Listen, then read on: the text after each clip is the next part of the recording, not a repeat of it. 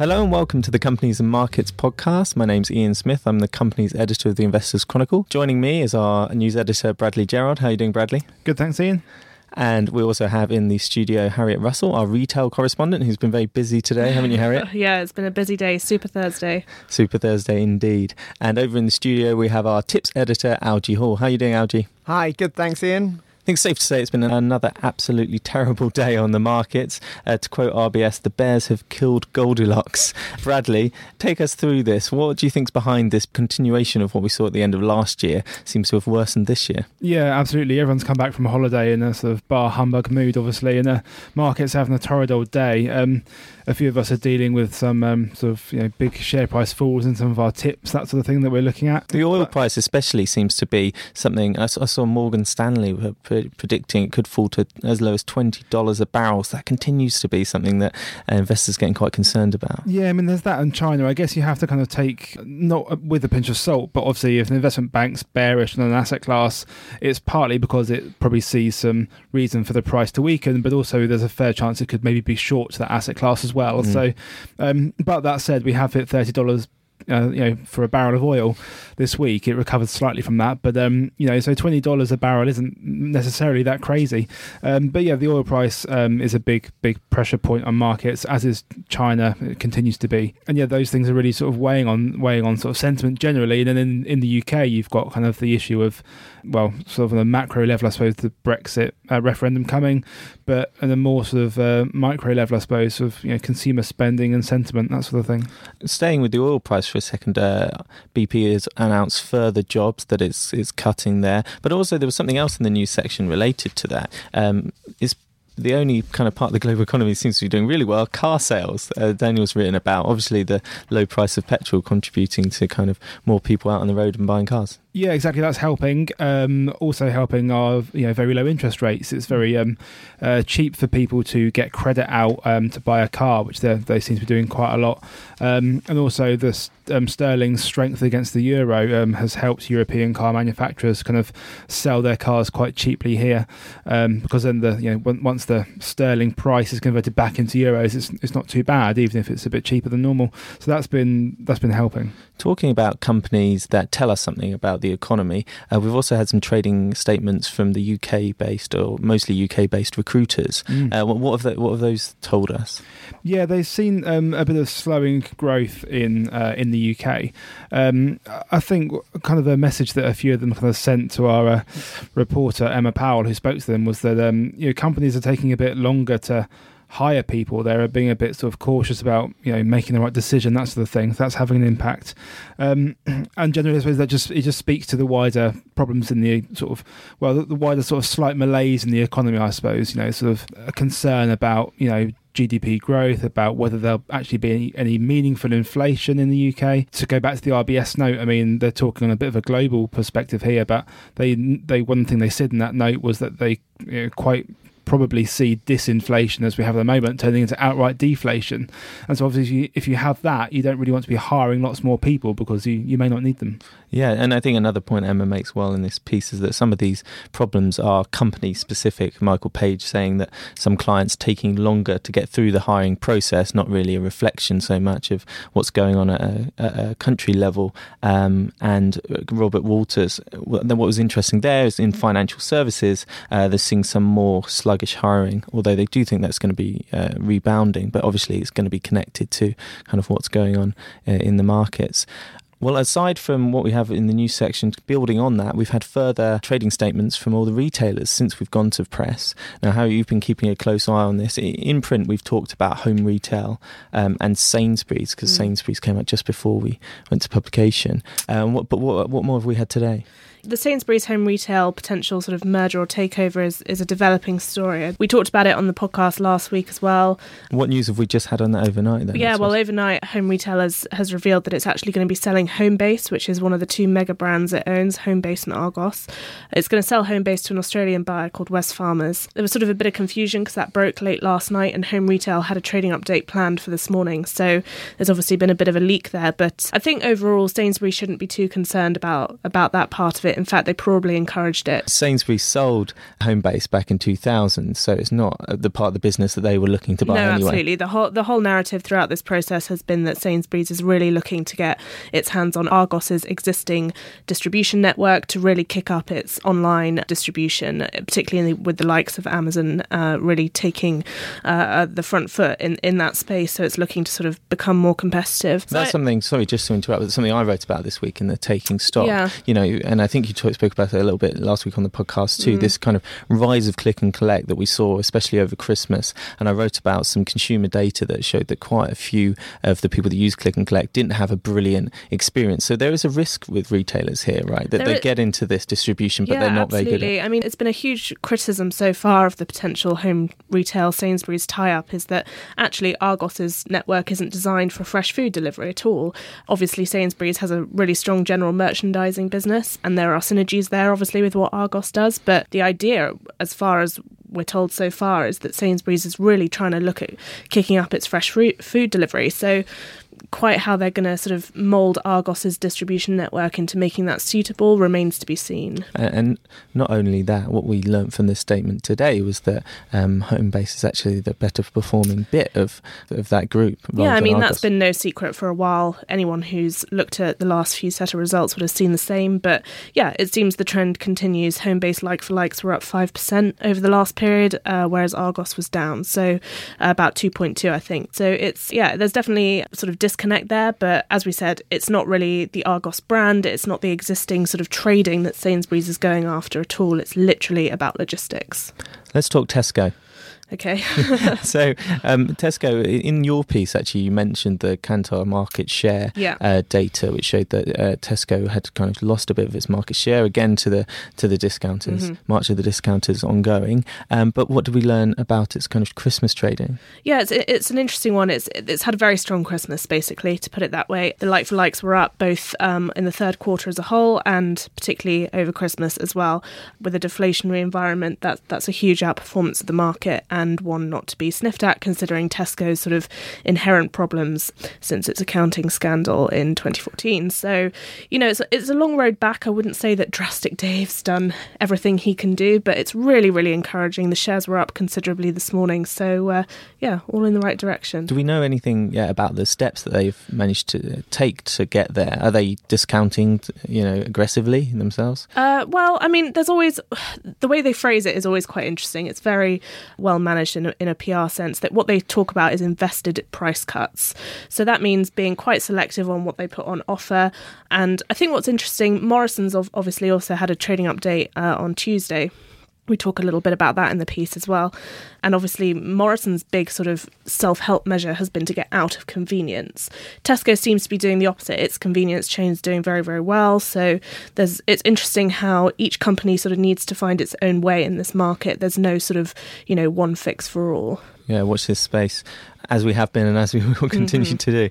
Bad updates today. A couple stuck out um, Booker and ASOS. Yeah, a couple of casualties. I do think the ASOS one is over-egged. I'll put that straight out there. Some analysts at Shore Cap agree with me on that front. Basically, it's the, it's the same old story. The top line's doing extremely well at ASOS. I think UK sales are up by a quarter, but the margins are off, and that's because ASOS does discount, particularly over Christmas, particularly post-Christmas as well. And uh, and so the market gets itself in a tizzy about the bottom line. Obviously, there was no sort of formal update in in this announcement about what the bottom line looks like but they've said that full year expectations remain on track. So the shares were off about 3% this morning, but you I would say don't panic. Sure, okay. And, how about Booker? Yeah, Booker's an interesting one. It's been a real sort of market darling for the last few years, and, and it's a really sort of quality outfit in that respect. It's uh, it's done well for people who have taken sort of a long term approach to that stock. Uh, But- explain this company for people that are listening and aren't. Yeah, so Booker's a wholesaler, so it's definitely involved in the grocery market, but it doesn't typically have the same sort of exposure as, as your typical sort of big Sainsbury's, Tesco, Morrison sort of big supermarkets. It does a lot more sort of convenience. It recently bought Budgens and Londis last year, so that will give some people have an idea of what they're sort of involved in. And uh, they've been very, very highly rated. And that's obviously been an earmarker of quality for some time. But of course, what that means is if you even slightly miss your forecast or even your expectations put forward by your brokers or city analysts in general, then you just fall off the cliff. And, and that's what happened this morning.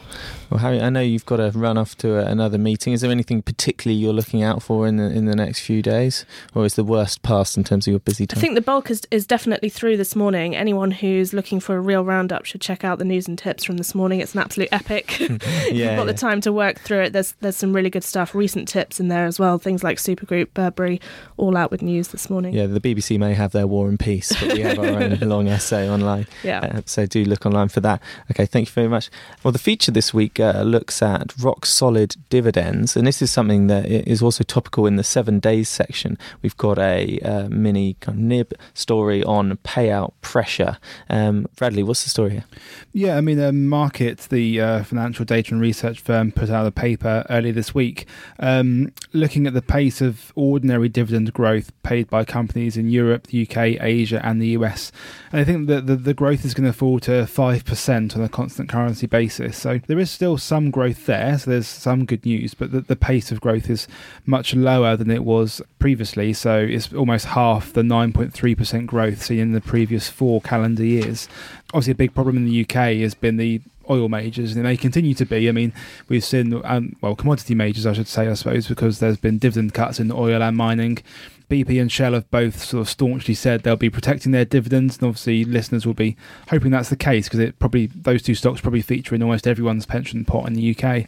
Um, but yeah, there's an awful lot of pressure in, in the commodity sector. That makes up a big chunk of the UK market, so that's a problem. So if you're worrying about which you're, uh, how to work out whether you have a rock solid dividend, uh, we have a, a, feature this week, and it's an equity analyst called Todd Wenning that's done a kind of 10 point checklist uh, for avoiding companies that may then cut their dividends. Algie, you've looked at dividends and you've looked at dividend cover in particular and the kind of payout you get from UK companies and how that's changed over time. You did a recent kind of blog piece, you've written for FT Money on this subject. What have you found? Well, I did a blog just based on um, FT Money. We're asking what's one of the things you'll be looking out for in 2016, and um, I plumped for the question of sustainable dividends because, as Bradley's talked about, com- the commodity sector obviously cash flows are really coming under pressure. They've got very heavy capital commitments, and um, will they be able to pay their dividend whilst staying um, uh, fine on their the rest of their balance sheet and investing in their businesses, and a lot of it, them don't look they can like they can do it. But um, there are lots of other companies, lots of other kind of real stalwarts which um, people normally turn to for income, which could disappoint as well. I mean, people like um, you know SSE. Uh, is obviously one, and um, then Glaxo, People are thinking could cut its dividend possibly. Is the problem like Vodafone? People are looking at the free cash flow and going, "Oh my goodness, you know, is that actually going to be able to cover what we're hoping for from them?" And what are the main things that you think that private investors should look at when they're kind of worried about about well, this? Well, I mean, I, I, think you know there are a whole range of things really, but um, the feature by Todd Wenning does a very good job at um, identifying a lot of real, real key things. I mean, also I think his first points um, really great because um, when people look for yield, often they look at how large the yield is first and foremost. And it's and his first point is almost don't be greedy. because if you see a yield which is you know too good f- to be true, it normally is. Which you know the old the old saying, and his his his first point is don't look at um the high, a high yield alone. You know, it has to be seen in the round of the company. We've talked before about whether you can have a rule of thumb for that. You know, anything above a certain percentage yield looks. Yeah. Uh, but is that just too crude? I mean, it's it's it is crude, but it's helpful. I I, I always think. I mean, I, I I definitely personally, if I see a yield of seven percent or more, I kind of think that's probably not real, really, or, or that's my assumption to begin with. There are obviously exceptions always, and I mean, you could you could go lower, but it's always good if there's a very high yield to be suspicious about why it's so high. And I mean, and also, um, Todd touches on other points. He talks about. Um, the growth rate, because obviously growth rates are very important in terms of income stocks, because most people buy these to hold on to them for a long time. So you're you're not just buying the yield as it was; you're buying something which will hopefully keep up with inflation and surpass that. And that's the real value of a dividend actually over time, the, the growth in it. So he, he he points out that you should look for companies where the growth rate's slowing down and be worried by that or companies where the growth rate stopped. In other words, dividends being held flat and, and worry about that. Those are signs that um, income may not be able to hold up. And also, he talks a lot about um, free cash flow, which is the, the, the piece I've got in this week looks at dividend cover, which is based on historic earnings. It's quite a crude measure of how protected uh, yield is, but it's quite, in terms of looking at a whole market view, it's quite a good broad brush way to do it. But um, when you really want to get down to the nub of what's going on, free cash flow is often where you want to be looking rather rather than the earnings because the earnings are a kind of um, airbrushed picture of what's mm, happening in the company, I suppose. And you've also kind of looked through and, and kind of come up with a screen for FTSE 350 stocks with a yield over 3.5% and more than two times covered. Yeah. Yeah. I mean, this, yeah, I, I wouldn't say this, this isn't like the screens that I normally run in my column, which are Sorry. Um, far, well, the, the screens in the column are far more. Um, kind of look, look, looking in more detail at, at what points we, uh, we can kind of layer onto each other. This is just very simply okay. What stocks um, do yield over three and a half percent and do have cover of over two times? And I and the the interest in this actually is just the dwindling number of stocks which provide a high yield, which is well covered. And um, we've I've, we've got a bar graph in, in with this follow-on piece which um, shows that Whereas in um, January 2012, you could about 25% of current FTSE 350 constituents could boast a 3.5% yield and cover of over two times. Now it's down below 10%, 8%, I think, if I remember rightly so the kind of quality of um, of high dividend plays has really fallen off. Is that partly because people have been hunting for income? You know, with bonds uh, offering low income, so you get more people that have piled into you know that whole bondification of the asset class. Yeah, I mean, I, yeah, no, I, I think just you know the market's got a lot more expensive as well. Uh, so yes, I mean, and and um, as as Brady was saying, you know, a lot of that's come down to you know where, where did um, historically have we looked for um,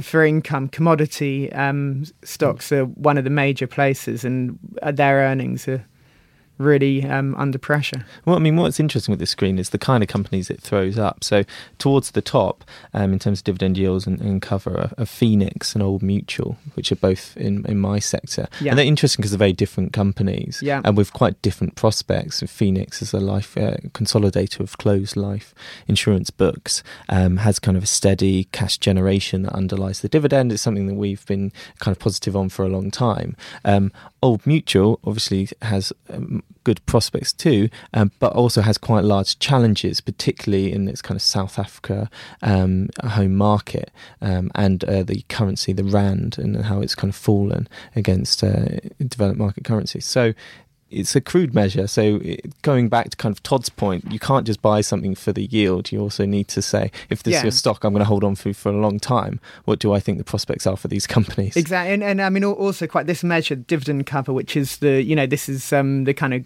go to for you know first port of call when you're saying, okay, does this dividend really stand up? You've got to remember it's normally historic. This is historic cover in this table. So will the earnings be be that good in the future? Also, is it supported by cash? In the case of a company like Phoenix, I mean, as you point out, they're very different. Phoenix produces a reliable um, uh, income stream from these closed book books that it's winding down, throws off cash, pays out the dividend. That's what the business is all about. Old Mutual is a far riskier proposition, and um, you look at the earnings that it's generating. You, you know, there there are many um, kind of uncertainties which um, are, are going to be quite prevalent this year, probably in, t- in terms big of market exposure. Yeah, yeah, and, and and the rand, like you say, is kind of you know, it's um, I mean, you, you'd you'd say although they look similar in uh, the table, you'd say Phoenix is the one which is which you'd bet on to you know deliver that yield. Is it worth looking at those players that previously have um, paid dividends but have stopped and are now coming back. I've spoken to fund managers who have said when established income um, stock kind of goes away, stops paying a dividend, when they come back, they can actually come back faster than your typical um, than your typical dividend growth that you get. Thus, kind of pushing up the share price as people pile back in. Uh, I'm thinking about kind of Lloyd's here, which we've also talked about as kind of returning to the income fold. Uh, is there any way should you look at kind of the history of companies' ability to pay dividends? And kind of factor that in at all? Well, uh, yeah, I mean, to, an extent, I mean, the dividend is um, decided on by the board. So if um, there's a big culture in that company and a desire of, of the board members to pay to be managing a company which is seen as a yield stock in the market, then um, yes, I mean, you know, um, it, it, just depends how deep the problems are, how big the changes have had to be. But I mean, I think there are lots of companies which will want to, you know, re- recapture their position as a kind of, you know, in, as as an income, you know, stalwart or whatever you want you want to call them. And I Lloyd's Lloyd's is one. I mean, there's a clear ambition there to really, um, you know, start paying out some of the excess capital that um is generated. So you know that that could easily be a stock. I mean, both of those that we talked about, um, you know, on the insurance side and on the bank side, um, as you say, it's a board decision, and these are two uh, sectors that have become increase uh, come under increasing pressure from regulators to uh, increase their levels of capital and, and not pay out as dividends and kind of keep it and to enhance the stability. And we've had capital requirements coming in on both the banks and insurance companies. Is that another thing you think you should factor in? You know, what is going, what are the pressures going to be on capital from regulators? Yeah, oh, yeah. Well, yes. I mean, if if if, if if regulators are involved, or um, or you know, or just the capital commitments. I mean, you know, there are long capital cycles in the commodity um, sector and we're seeing that play out. But I mean, you know, those companies, who, who knows where the market's going to take them, whether we're going to see a whole load of rescue rights issues and things like that. Obviously, we've already seen rights issues, but they may, you know, when, when things get back to some kind of normal, I suppose I'm sure they'll be looking to pay out pay out lots of dividends and um, be seen as income income plays. Okay, well, thanks thanks so much for that. This is, is quite a long, in depth feature, so do go, but it's handily broken up into ten key points plus an yeah. extra bit of wordage from us. So um, please to go have a look at that. There's plenty more in the magazine this week uh, and online, of course. Uh, Mohammed, our technology correspondent, has uh, written a sector focus on music companies. He's looked at Apple, he's looked at Spotify, he's looked at some of the smaller UK players that you can use to access the changing music industry if you are so bold. Uh, it's a bit of a moving target, that one. There's plenty more in there. It's £4.70 in all good newsagents. Thank you very much and see you next week.